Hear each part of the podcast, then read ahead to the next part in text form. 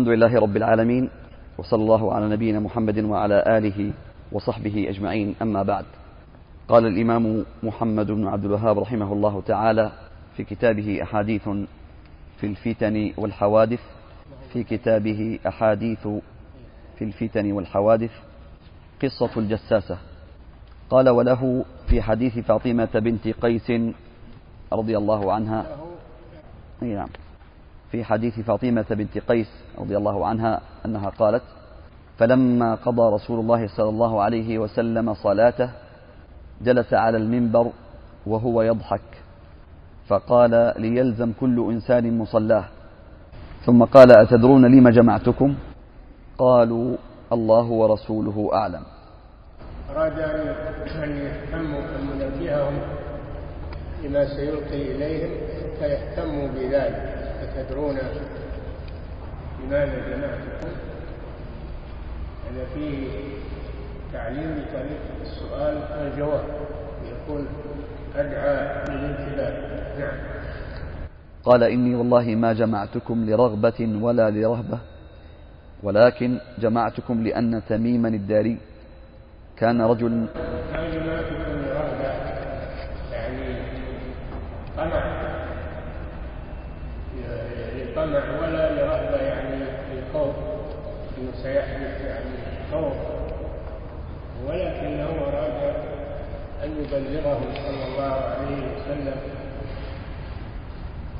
ما جاء به تميم الداري رضي الله عنه ومن معه من خبر غريب نعم.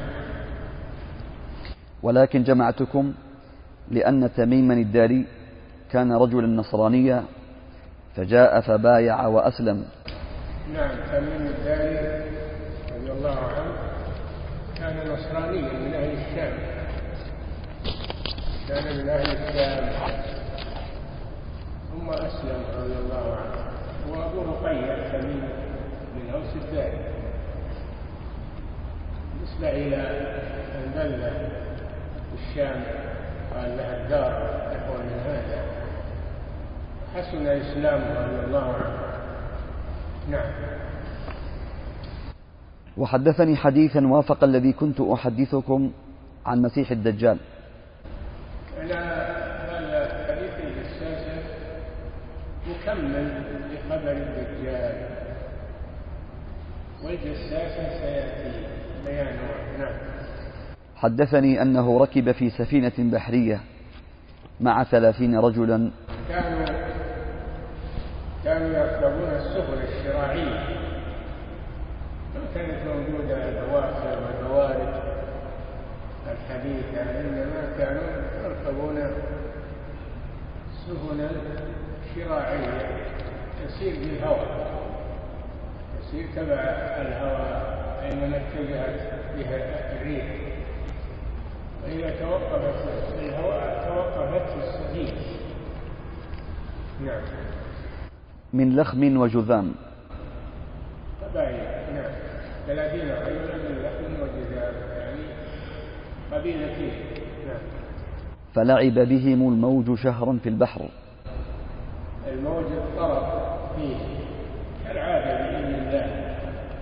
إن الأمواج تضطرب وأحيانا يهلكون وأحيانا ينجون. هذا شيء معروف من حالة البحر.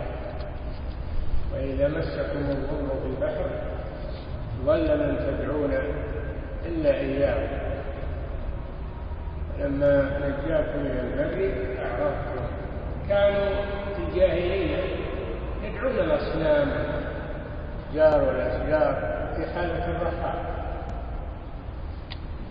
أما إذا اشتد بهم الأمر وجاءهم الموت من كل مكان والذي يسيركم في البر والبحر حتى إذا كنتم آه هو الذي يسيركم في البر والبحر. فإذا كنتم في السفينة وجرين بهم بريح طيبة فرحوا بذلك؟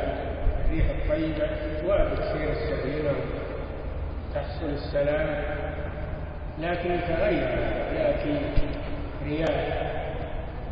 جاءهم الموت جاءتها ريح عاصف الريح الطيبة جاءتها ريح عاصف جاءهم الموت منه الريح. من كل مكان. حاطت بهم الأمواج. وقعوا في خطر شديد. من كل مكان. وظنوا أنهم أي أيقنوا ظنوا هنا بمعنى أيقنوا أنهم محيط بهم. أنهم سيهلكون لا محالة دعوا الله مخلصين له الدين. أخلصوا الدعاء لله ولم يدعوا الأصنام الأشجار والأحجار لعلمهم أنها لا تنقذهم من هذا الخلق ولا تقدر على ذلك. وإنما الذي ينقذهم هو الله جل وعلا. يخلصون لله في الشدة. الله يستجيب لهم. أولا واسع رحمته سبحانه وثانيا لأنهم أخلصوا له الدعاء. أما يجيب المضطر الله يجيب المضطر ولو كان كافرا. الله يجيب المضطر. إذا دعاه ولو كان كافرا. دعوا الله مخلصين له الدين. فلما نجاه إلى البر انتكسوا والعياذ بالله وعادوا إلى شركهم. إذا هم يشركون فهذه حالة أهل الجاهلية. أنهم إنما يدعون في الرخاء غير الله وإذا وقعوا في شدة أخلصوا الدعاء لله لعلمهم أنه لا يستجيب دعاءهم في هذه الحال إلا الله. أما يجيب المضطر إذا دعاه ما أحد يجيب المضطر إذا دعاه إلا الله سبحانه وتعالى. لكن عبدة القبور والأضرحة والأولياء والصالحين. في الإسلام أو في حال المسلمين الذين تغيروا تغيرت عقائدهم تحولوا إلى عبادة غير الله إذا وقعوا في شدة زاد شيء صاروا ينادون الأولياء والصالحين يستنجدون به في الشدة. فهم صاروا أسوأ حالا من المشركين الأولين. لأن هؤلاء شركهم دائم في الرخاء والشدة. أما أهل الجاهلية فشركهم إنما هو في الرخاء. أما في حال الشدة فيخلصون لله عز وجل. نعم. فلعب بهم الموج شهرا في البحر. شهرا. مدة شهر ويلعب بهم الموج. خطر عظيم. مدة طويلة وهو خطر نعم. هذا أوس هذا تميم بن أوس الثالث. ومن معه؟ ثلاثين الذين معه. نعم. ثم أرفأوا إلى جزيرة في البحر حين مغرب الشمس أرفعوا يعني آه، وقفوا توقفوا عند جزيرة في البحر أرست سفينتهم عند هذه الجزيرة لأن البحر فيه جزائر مثل المحيطات فيها نعم. فجلسوا في أقرب السفينة. نعم. فدخلوا الجزيرة فلقيتهم دابة أهلب كثير الشعر. لا يد لما دخلوا هذه الجزيرة لقيتهم دابة. الدواب التي تسير في الأرض. ليست إنسانا ولا حيوانا معروفا وإنما هي دابة غريبة قريبة الشكل. ليست من الدواب المألوفة نعم. لا يدرون ما قبله من دبره.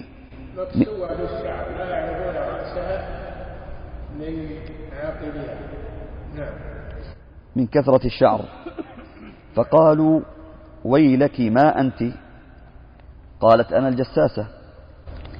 تنطق تتكلم بإذن الله. نعم.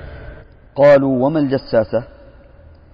قالت أيها القوم انطلقوا إلى هذا الرجل في الدير فإنه إلى خبركم بالأشواق. يعنون الدجال. الدجال كان معسورا بهذا المكان. هذه الجزيرة. كان مكبلا. هذه الجزيرة وهو يتحسس الأخبار عن المسلمين وعن محمد وأصحابه. نعم. قالت لما سمت لنا رجلا فرقنا منها أن تكون شيطانا نعم. قالت لما سمت لنا رجلا فرقنا فرقنا عن نعم. فرقنا منها أن تكون شيطانا الدابة هذه لما أخبرتهم عن وجود هذا الرجل خافوا أن تكون هذه الدابة شيطانا لأن الشياطين يتصورون صور الدواب والحيوانات. نعم.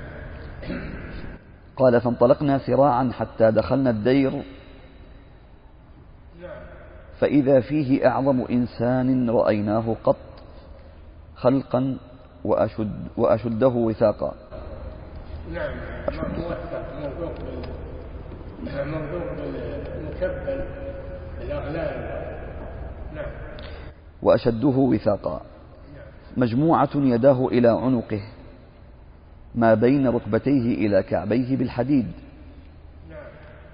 قلنا ويلك ما أنت؟ فقال قد قدرتم على خبري. فأخبروني ما أنتم. قالوا نحن من العرب ركبنا في سفينة بحرية فصادفنا البحر حين اغتلم. حين؟ اغتلم. يعني نعم. فلعب بنا الموج شهرا. ثم أرفأنا إلى جزيرتك هذه فجلسنا في أقربها فدخلنا الجزيرة. فلقينا دابة أهلب كثير الشعر أو فلقينا دا نعم فلقينا دابة أهلب كثير الشعر. دابة. فلقينا دابة أهلب كثير الشعر. لا ندري ما قبله من دبره من كثرة الشعر. قلنا ويلك ما أنت؟ فقالت أنا الجساسة. قلنا وما الجساسة؟ قالت اعمدوا إلى هذا الرجل في الدير فإنه إلى خبركم بالأشواق. فأقبلنا إليك سراعا وفزعنا منها ولم نأمن أن تكون شيطانا.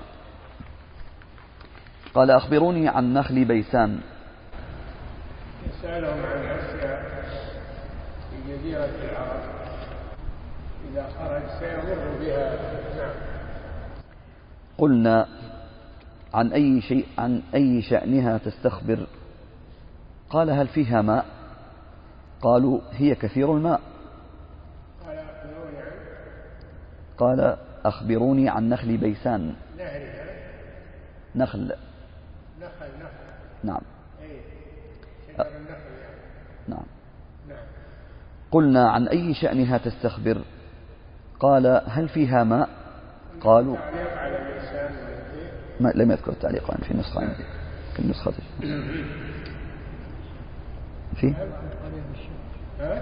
قرية بالشام تعليق يعني بلسان قرية بالشام نعم. قلنا عن أي شأنها تستخبر؟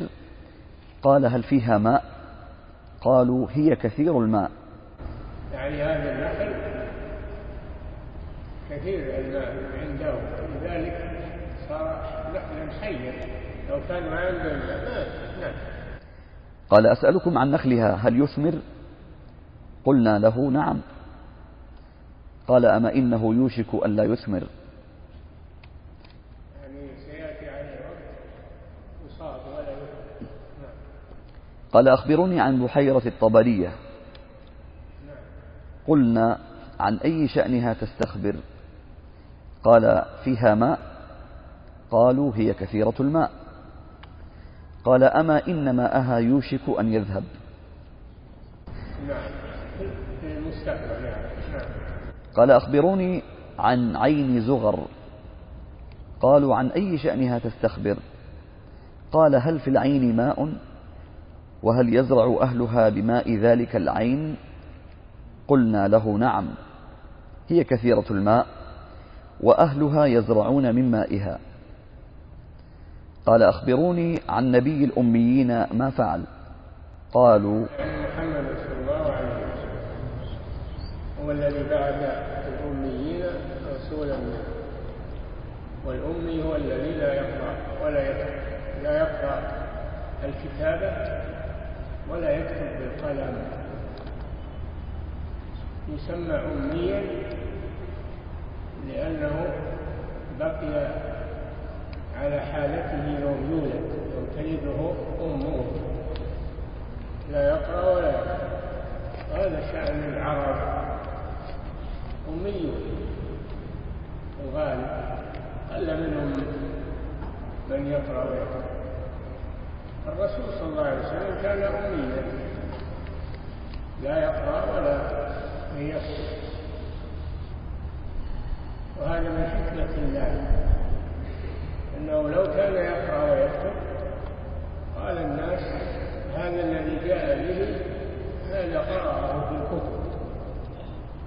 في الكتب أخبار الأولين.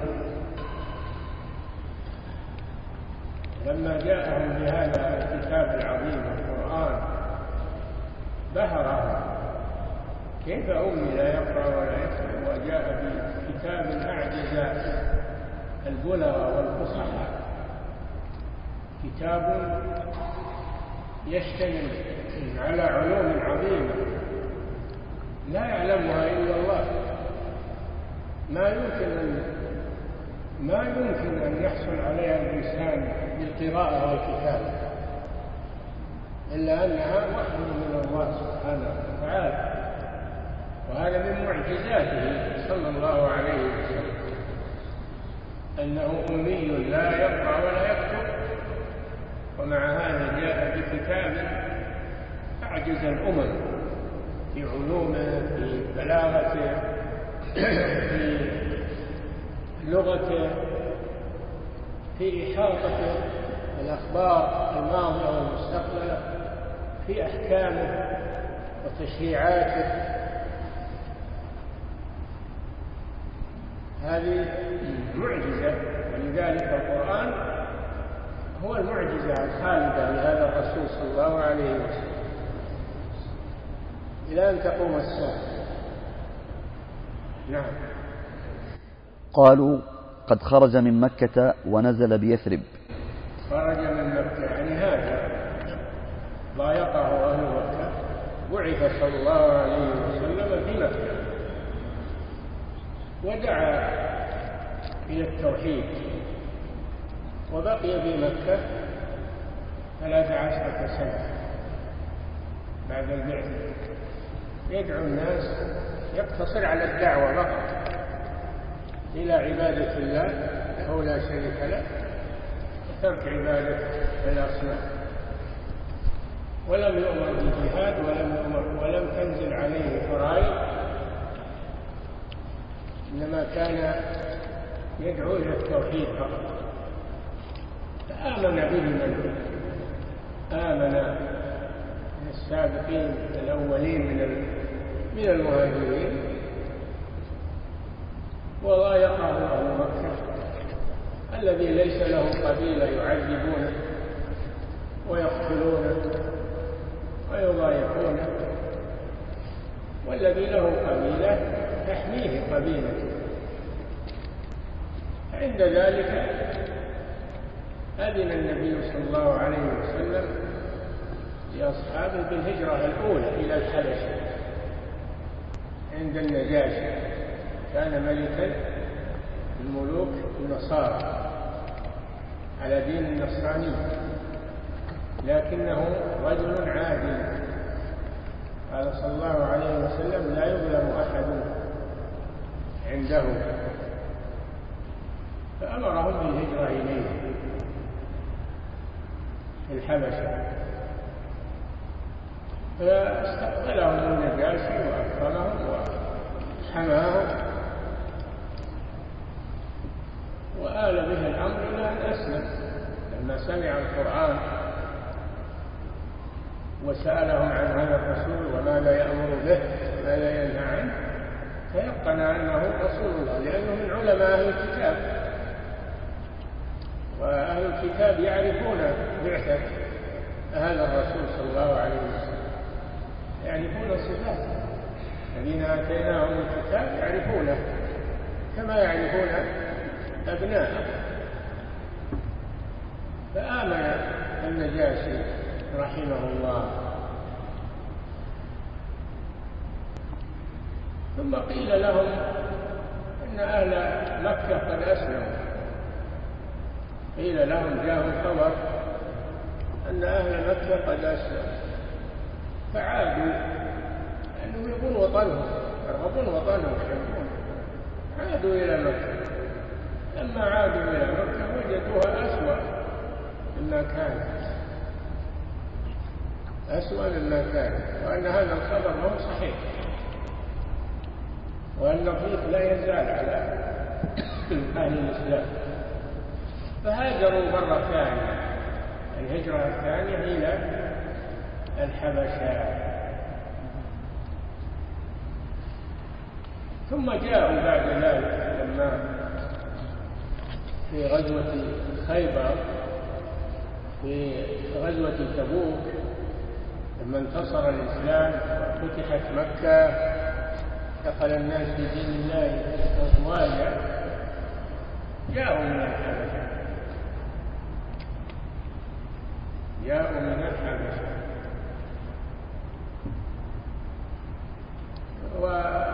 وأذن النبي صلى الله عليه وسلم لأصحابه بالهجرة إلى المدينة لأن الأنصار قالوا لهم العوس والخزر قالوا لهم العوس والخزر. ما يقال لهم الأنصار؟ العوس والخزر. وكان بينهم وبين اليهود عداوة في المدينة. اليهود كانوا مستوطنين في المدينة.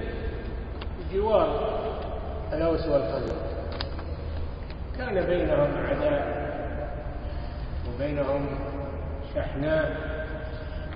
لكن اليهود كانوا يهددون الأوس والخزرج يقولون سيبعث نبي. ونكون معه ونقتلكم. نقتلكم يعنون الأوس والخزرج ويصفون هذا النبي بصفاته للعسر والخير يتوعدون. لهذا قال وكانوا من قبل يستفتحون على الذين كفروا. كان اليهود يستفتحون على الأوس والخزرج المشركين. إننا سنتبع هذا الرسول ونقتله. فوقع ذلك في أنفس الأوس والخزرج فلما جاءوا للحج على العادة جاءوا للحج كان العرب ينزلون منازل. كل كل قبيلة لها منزل ينزلون منازل في منى. كان النبي صلى الله عليه وسلم يأتي إلى هذه المنازل ويدعو إلى الإسلام. ويضايق عليه الصلاة والسلام منهم من يقبل ومنهم والأكثر لا يقبل دعوته صلى الله عليه وسلم. لكن كان يعلم نفسه على القبائل. يطلب منهم أن يؤووه ليبلغ رسالة ربه. وصادف أن جاء إلى منازل الأوس والخزرج عند العقبة. جمرة العقبة؟ فدعاهم إلى الله. قرأ عليهم القرآن. تأملوا وقالوا هذا الذي تتهددكم به يهود. فلا يسبقوكم إليه. فأسلموا وبايعوا رسول الله صلى الله عليه وسلم. البيعة الأولى ثم رجعوا إلى بلادهم. يدعون إلى الله يدعون إلى الإسلام. فأسلم الكثير من أهل المدينة. ثم جاءوا في العام القادم أكثر من الذين بايعوا البيعة وبايعوا الرسول صلى الله عليه وسلم على أن يهاجر إليهم وأن يحموه. من أذى الكفار والمشركين. الرسول عاهدهم على الهجرة. ثم أذن لأصحابه بالهجرة إلى المدينة. كانت في الأول سمى يثرب. سمى يثرب. هذا اسمها في الجاهلية. قيل لأن فيها الحمى فهي تثرب أهلها بالحمى. وقيل يثرب الاسم الذي أسسها. الذي أسس المدينة رجل يقال له يثرب. سميت باسمه. الرسول صلى الله عليه وسلم سماها المدينة بدل يثرب. لأن هذا اسم يثرب غير مرغوب فيه. سماها النبي صلى الله عليه وسلم بالمدينة. وسمى الأوس والخزرج بالأنصار. سماهم بالأنصار. وفي النهاية هاجر الرسول صلى الله عليه وسلم ولحق بأصحابه إلى المدينة. استقر فيها عليه الصلاة والسلام. ونزلت عليه الفرائض. نزل عليه الصيام والزكاة. وفرائض الإسلام والحج لما استقر بالمدينة وفرض الجهاد. كان ممنوعا في مكة ثم فرض في المدينة. لما قوي المسلمون صار لهم دولة فرض عليهم الجهاد في سبيل الله لإعلاء كلمة الله ونشر الإسلام. بعد الدعوة إلى الله أولا الدعوة إلى الله ثم الجهاد. من لم يقبل الدعوة يجاهد. هذا هو حاصل الخبر في المدينة وأهلها. نعم. قال قاتله العرب؟ قلنا نعم. قال الدجال قاتله يعني هذا الرجل الذي بعث فيكم هل قاتله العرب قالوا نعم قاتله العرب نعم قال كيف صنع بهم؟ فأخبرناه أنه قد ظهر على من يليه من العرب وأطاعوه. قال قد ظهر على من يليه قريب من العرب ظهر عليه يعني انتصر عليه. نعم. قال قال لهم قد كان ذلك؟ قلنا نعم. قال أما إن ذلك خير لهم أن يطيعوه؟ أما شوف الرجال الكافر يقول ذلك خير له اعترف بأن اتباع الرسول صلى الله عليه وسلم خير له إن أطاعوه. نعم. وإني مخبركم عني. أي انتهى من سؤالهم وسيجيبهم عنه هو حقيقة. نعم. إني أنا المسيح الدجال. وإني أوشك أن يؤذن لي في الخروج.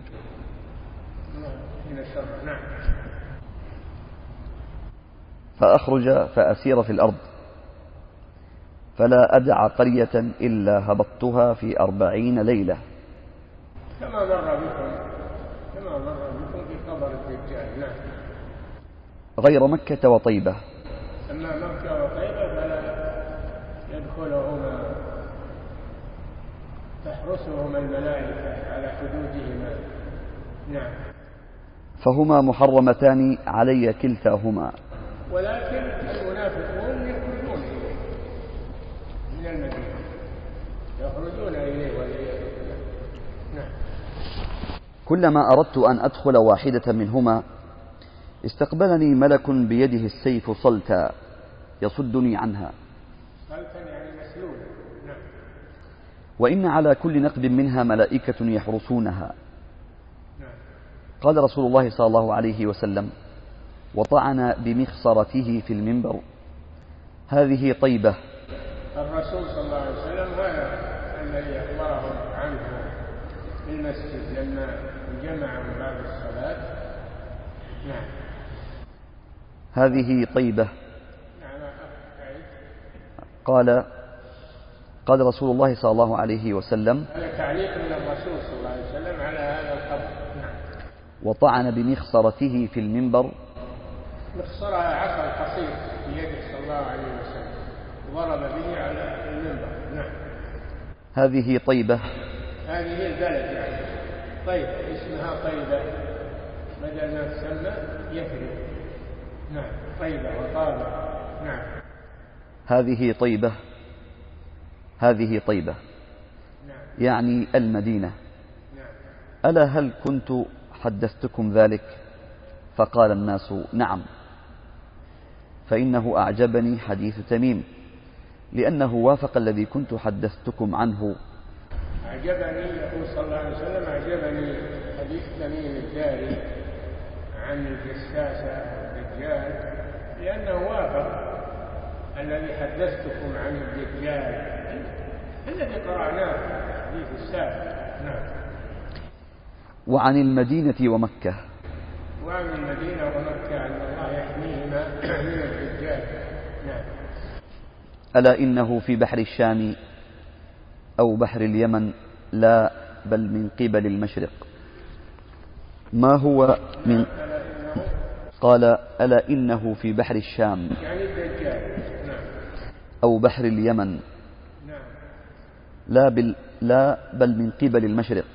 بل يكون الدجال يأتي من قبل المشرق. يأتي من قبل المشرق. نعم. ما هو من قبل المشرق؟ نعم. ما هو من قبل المشرق؟ ما هو؟ وأومأ بيده إلى المشرق. اي نعم يأتي من قبل المشرق.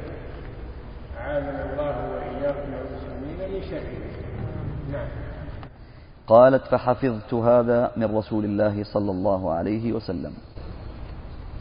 نعم. قالت الراوية قالت الراوية الصحابية فاطمة بنت قيس. نعم. فحفظت هذا من رسول الله صلى الله عليه وسلم.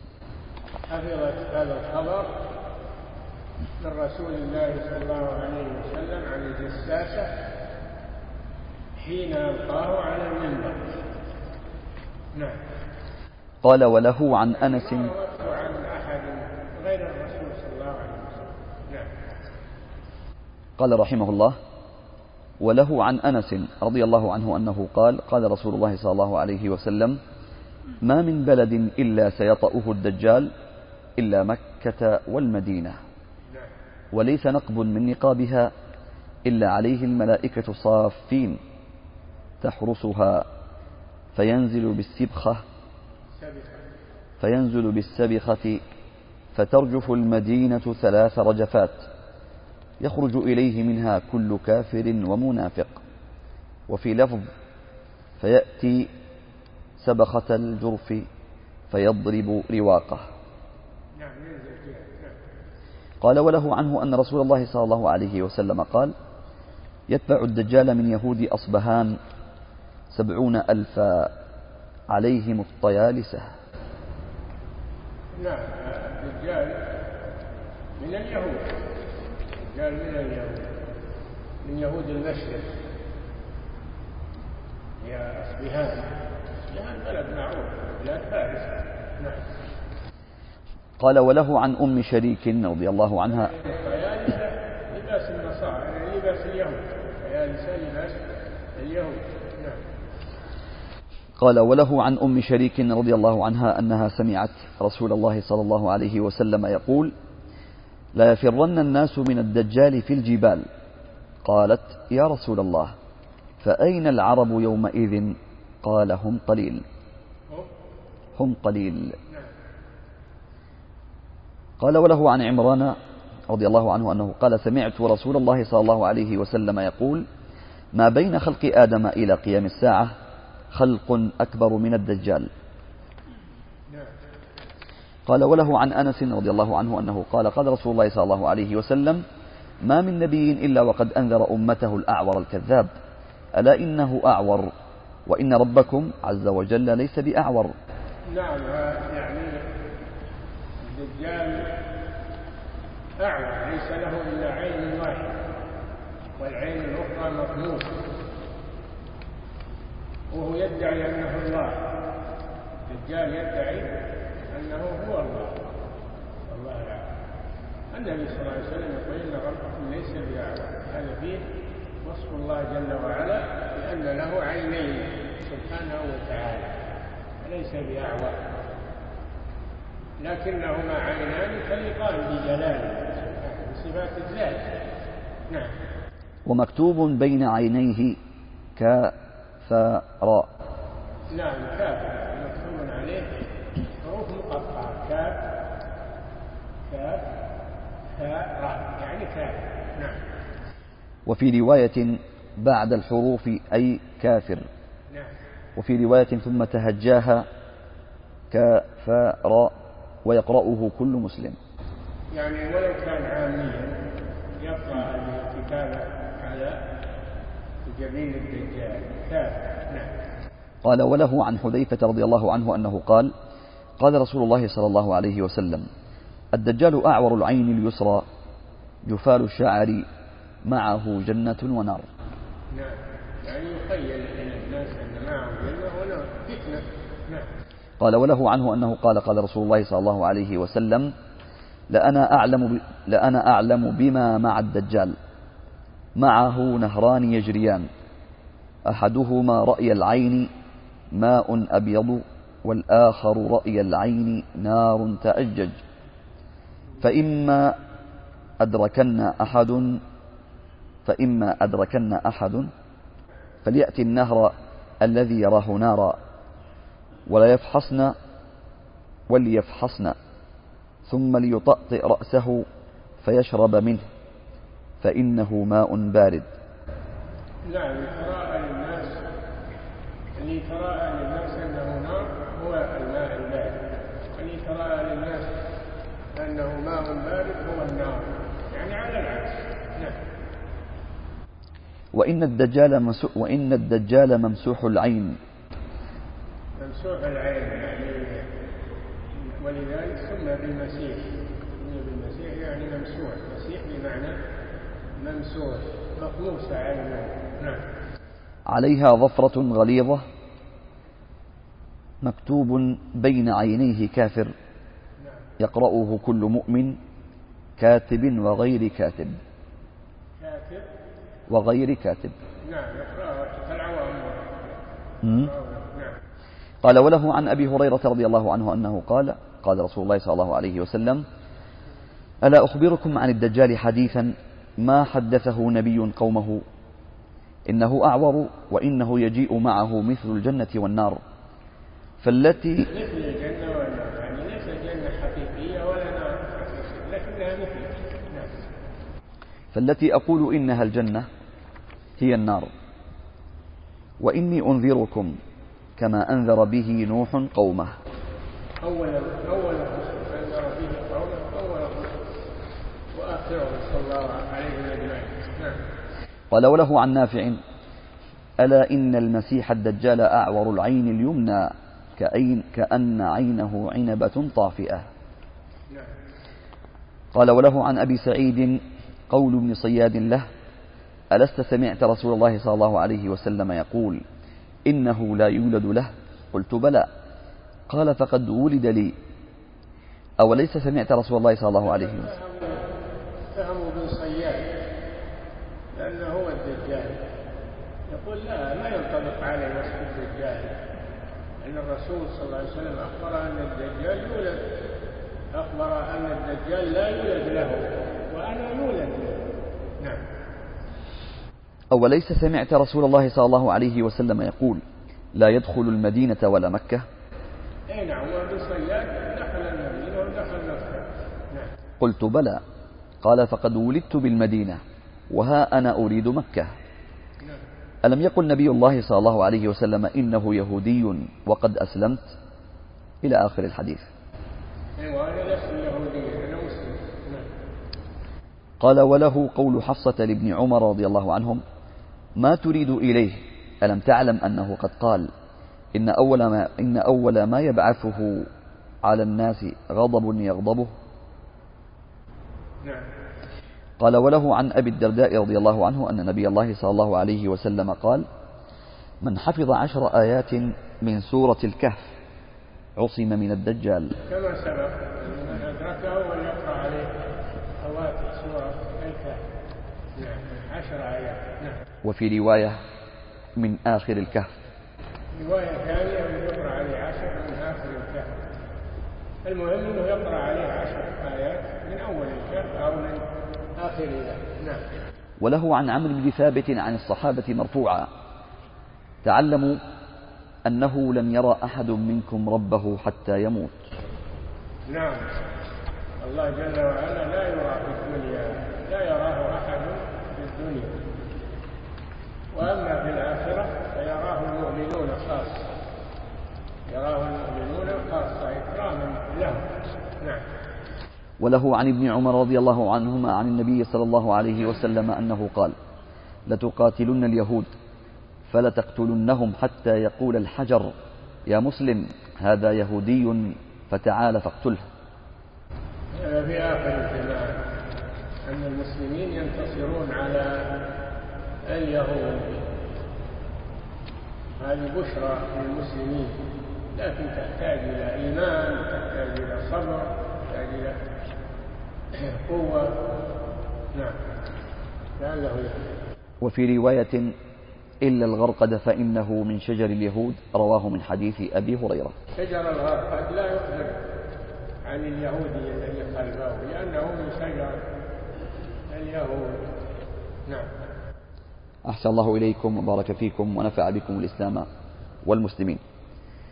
أحسن الله إليكم. هذا سائل يقول هل حديث النبي صلى الله عليه وسلم ما من نفس منفوسة يأتي عليها مئة عام إلا قبضت أو كما قال يدل على أن الدجال ليس بشرا. لا ما يدل على أن الدجال ليس بشر الدجال من بني آدم بشر يأجوج ومأجوج من بني آدم. نعم. يعني قصده الدجال معمر أدركه الصحابة في الجساس الله قادر على كل شيء يمدد في بعض الناس. نعم. أحسن الله إليكم ما يعيش الإنسان أكثر من 100 سنة هذا في الغالب قد يعيش. بأمر يريده الله سبحانه وتعالى. نعم. أحسن الله إليكم وهذا السائل الثاني يدخل مع الدجال الجساسة والخضر في حديث مئة عام. إيه؟ السائل الثاني سؤاله طويل يدخل مع الدجال في حديث مئة عام لا يبقى أحد. الجساسة والخضر. الله قادر على كل شيء الغالب أنه ما يعيش أكثر من 100 سنة لكن بعض المخلوق المخلوقين يعيش أكثر من ذلك. إذا أراد الله له الحكمة في ذلك نعم. أحسن الله إليكم. وهذا السؤال يقول أو عفوا هذا السائل يقول ذكر الإمام مسلم عن النواس بن سمعان أن الدجال يدعو رجلا ممتلئا شبابا فيضربه بالسيف فيقطعه جزلتين رمية الغرض ثم يدعوه آه، فيقبل. القتل هنا قتل حقيقي أم أن الدجال يسحر أعين الناس؟ وكما سبق لكم كل سحر كذب خيل إلى الناس ذلك وإلا فإن الله جل وعلا هو الذي يحيي ويميت ما أحد يحيي ويميت إلا الله. لكن قد السحرة يخيلون إلى الناس أنهم يطعنون أنفسهم بالسلاح وأنهم يقتلون وأنهم يحيون الموتى. هذا كله سحر وكذب تخييل على الناس. نعم. أحسن الله إليكم. وهذا سائل يقول اتفق الجمهور على أن الإباحة حكم شرعي فهل الإباحة حكم تكليفي على قول الجمهور؟ كل الأمور لها حكم شرعي. الله جعل بعض الأشياء واجبة وبعضها جعل بعض الأشياء حلالا وبعضها حراما وبعضها مكروها وبعضها مستحبا وبعضها مباح. المباح هو من تشريع الله عز وجل. نعم. أحسن الله إليكم. هذا سائل يقول ما هو مصير المهدي بعد ظهور نبي الله عيسى بن مريم؟ الله أعلم لكن ينتهي حكمه ينتهي حكم المهدي بظهور المسيح عيسى بن مريم عليه السلام. نعم. أما وين ينتهي أمره الله أعلم. نعم. أحسن الله إليكم. وهذه سائلة تقول هل جاء أن عيسى عفوا. هل جاء أن الدجال يخرج من خراسان؟ وإذا كان كذلك فما الجمع بينه وبين ما جاء أنه يخرج خلة بين الشام والعراق؟ يعني يمر يمر بين الشام والعراق وله أصل مخرجه من أصفهان أو أصفهان. نعم. لكن يمر بالشام والعراق في قريب. نعم. أحسن الله إليكم. وهذا سائل يقول هل كل الأعمال الكفرية يطبق عليها انتفاء الموانع وتوافر الشروط؟ هل كل الأعمال الكفرية يطبق عليها انتفاء الموانع وتوافر الشروط؟ يا اخوان سبق قلنا نحن ما لنا إلا الله. فمن أظهر الكفر والشرك حكمنا عليه بذلك. وأما أنه يعذر بالجهل وأنه وان كما يقولون هذا إلى الله سبحانه وتعالى. نحن نحكم على الناس بما يظهر منه إلا إذا كان لهم مثلهم يجهل هذا الشيء مثلهم يجهل هذا الشيء وهو يعذر بالجهل. أما إذا كان مثلهم لا يجهل هذا الشيء فلا يعذرون بالجهل لأن بلغتهم الحجة. وأوحي إلي هذا القرآن لأنذركم به ومن بلغ. نعم. أحسن الله إليكم بلغه القرآن وهو يفهم العربية قامت عليه. لأنه لو أراد لفهم لكنه ما أراد أنه يفهم. ما أراد أنه يفهم. نعم. أحسن الله إليكم. ويقول السائل هل يعتبر استهزاء عندما لا يعرف فلان إلا بأن نقول أبو لحية؟ فلان لا يعرف إلا بصفته فيقال له أبو لحية. فهل يعتبر هذا استهزاء؟ هذا استهزاء يعني أن يتميز بأنه كبير اللحية أنه كبير اللحية تميز بها. نعم. أحسن الله إليكم. وهذا السائل يقول إذا كان الذي يأتي به الدجال كله سحر ودجل وأنه غير حقيقي يقول إذا كان الذي يأتي به الدجال كله سحر ودجل وهو غير حقيقي كيف ذلك؟ والرسول صلى الله عليه وسلم قال لصحابته ثم ليطأطئ رأسه فيشرب منه فإنه ماء فيشرب منه فإنه ماء بارد. اي نعم هذا يدل على أنه على غير حقيقته هو اللي يظهر انه أنه ماء حار عنه ولكن الحقيقة العكس أنه ماء بارد. هذا يدل على أن الذي مع الدجال ليس على حقيقته. نعم. أحسن الله إليكم. وهذه سائلة تقول عن حذيفة رضي الله عنه أن الدجال أعور العين اليسرى. عن نافع ألا إن المسيح الدجال أعور العين اليمنى. نرجو التوضيح. بارك الله فيك. لازم من الترجيح بين الروايتين. شاف أي روايتين أرجح. يحكم بها نعم. أحسن الله إليكم. وهذه سائلة تقول انتشرت في الآونة الأخيرة على مواقع التواصل الاجتماعي بعض الرسائل التي تنكر أن الرسول صلى الله عليه وسلم كان أميا ويستدلون بقول الله تعالى وما كنت تتلو من قبله من كتاب ولا تخطه بيمينك. ويقول هذا يدل على الأمة. وما كنت تتلو من قبله من كتاب ولا تخطه بيمينك. إذا لارتاب المبطلون هذا يدل على أنه ويقول أن هذا يدل على أنه ما هو أمي شلون هذا؟ آه نعم. يعني تكملة السؤال ويقولون إن هذا دليل على أن النبي صلى الله عليه وسلم بعد ذلك صار يقرأ ويكتب. ما يقرأ ولا يكتب. ما الرسول ما يقرأ ولا يكتب ولكن أوحى الله إليه القرآن وعلمه إياه وهو أمي عليه الصلاة والسلام. وله التعليم محجورا على من يقرأ ويكتب. أليس الأعمى؟ أليس كثير من العلماء عميان؟ ما يقرؤون ولا يكتبون لكن يتلقون العلم. عن العلماء ويحفظونه الله قادر على كل شيء. نعم. أحسن الله إليكم. ومما أيضا انتشر في الآونة الأخيرة أن وصف النبي عليه الصلاة والسلام بأنه أمي إنما, إنما ذلك نسبة لأم القرى. ما شاء الله. هذا دليل على جهل هذا القائل أنه ما يكتب أنه هو الأمي في الحقيقة. نعم. أحسن الله إليكم. الأمي يتعلم يا الأمي يتعلم. ويصير عالم أمي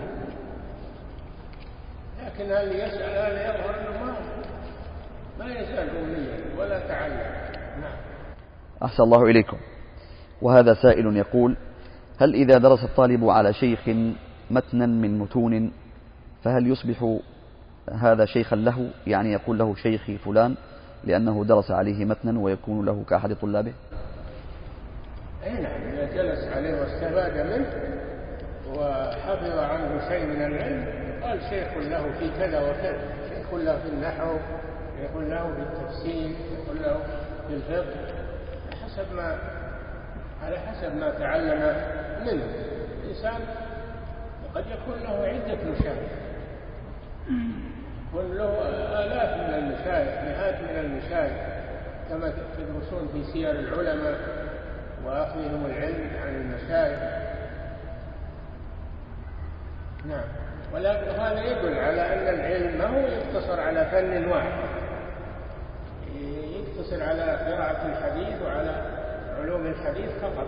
لا العلم متشابه بعضه يخدم بعض لا بد أن يقرأ في الحديث في التفسير في الحديث في النحو في اللغة والعربية في الأصول أصول الفقه وأصول التفسير.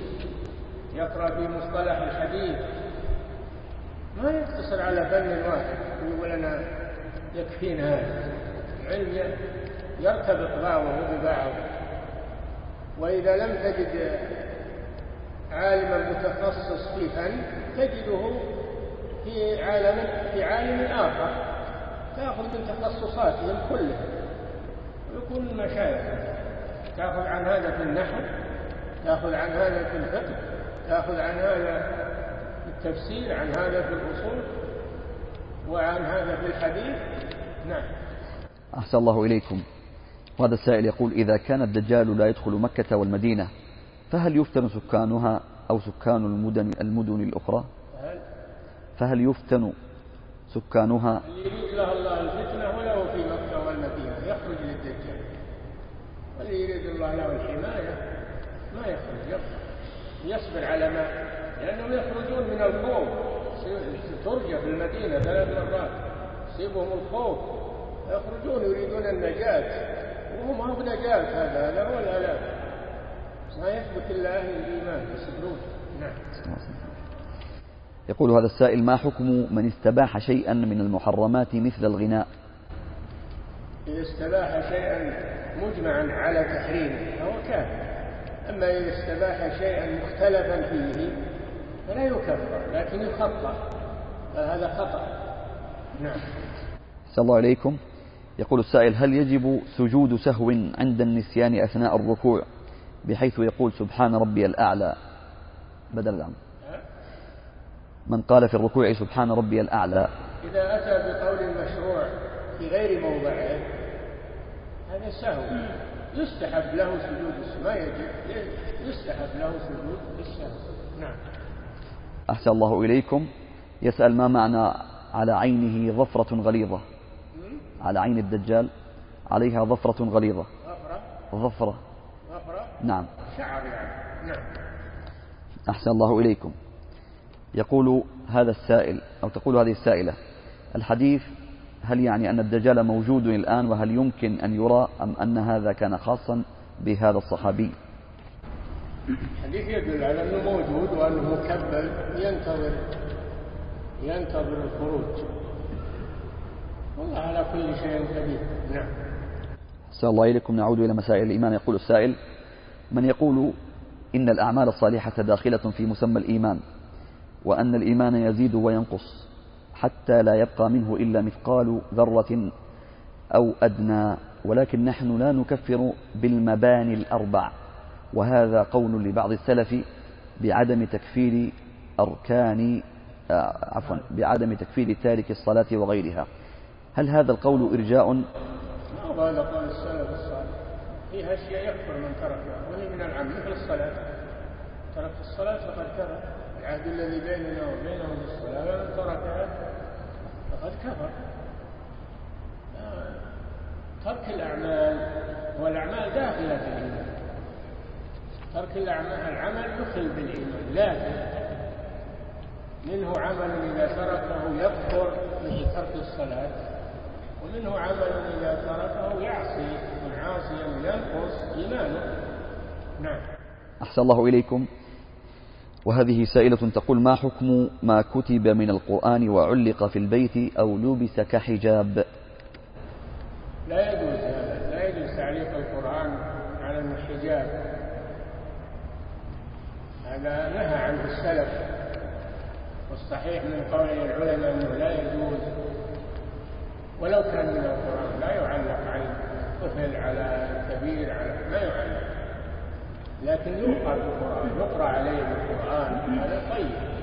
لأنه يعلق ما يجوز ولو كان من القرآن. أما إذا كان من غير القرآن ومن الشرك ومن الشعولات هذا بالإجماع حرام لا يجوز. يعني هي التمائم الشركية. المعلقات على نوعين. ما كان من القرآن هذا في خلاف والصحيح أنه لا يجوز. ما كان من الشرك ومن الشعوذات ومن الألفاظ الغريبة التي لا تفهم هذا حرام بالإجماع شرك. نعم. أحسن الله إليكم. وهذا سائل يقول ما هي نصيحتكم للذين يزهدون الشباب في طلب العلم والدعوة إلى التوحيد ويقولون يكفي العلم الآن وقت الآن الوقت وقت جهاد واستنفار في سبيل الله. الجهاد ما يكون إلا بعلم، الجاهل ما ما يجاهد ولا يعلم، لابد من العلم. لا يكون الجهاد إلا بعد العلم ومعرفة الأحكام وأحكام الجهاد ومتى يشرع ومتى لا يشرع. نعم. ولا ما يصير جهاد إذا كان ما هو على أساس شرعي ولا على شروط الجهاد ما يصير جهاد نعم. الله إليكم وهذه سائلة تقول نحن من قرية وغالبا ما تذهب النساء إلى الحج عن طريق عقد زواج صوري مع أي حاج. فهل يكون هذا محرم أو محرم؟ بدون تشكيل لا هذا محرم وليس بمحرم. لا يجوز. النكاح ما يجوز أن يكون عن طريق الحيلة فقط لأجل المحرمية فقط. ما يجوز. نعم. وهناك من يعقد و... يشبه المتعة عند الشيعة نعم. وهناك من يعقد على أربع نسوة في نفس الوقت. يعني ما عنده نساء من قبل إلى أربع نسوة هذا مباح إذا قام بحقهن نعم. ما الحكم بالنسبة لوجود المرأة للمحرم؟ عفوا. ما الحكم بالنسبة لوجود المحرم للمرأة؟ ما الحكم بالنسبة لوجود المحرم للمرأة. الحكم؟ نعم. واجب واجب وجود المحرم للمرأة في السفر. واجب. قوله صلى الله عليه وسلم لا يحل للمرأة تؤمن بالله واليوم الآخر تسافر إلا ومعها ذو محرم. هذا واجب. حرام عليها أن تسافر بدون محرم. لا يحل. إيش معنى لا يحل؟ يعني حرام. نعم. صلى الله عليكم نختم شيخنا بهذا السؤال. يقول هذا السائل إن قال قائل إن مسألة الاجتماع في العزاء وضرب الخيام له ليست بدعة وإنما هي من أعراف الناس فكيف نفرق بين البدعة والعرف حتى نرد عليه؟ هذا ما من العرف هذا يتقربون به إلى الله فهو من من الشرع والشرع ما يجوز فيه إلا ما ثبت بالدليل ولا جاء دليل على هذا العمل الاجتماع. للعزاء وضرب الخيام وتعطيل الأعمال. ما في بل الأدلة تنهى عن هذا. الأدلة الشرعية تنهى عن هذا. نعم. أحسن الله إليكم وبارك فيكم ونفع بكم الإسلام والمسلمين. مؤسسة الدعوة الخيرية. الدعوة إلى الله هدفنا والتقنية الحديثة وسيلتنا.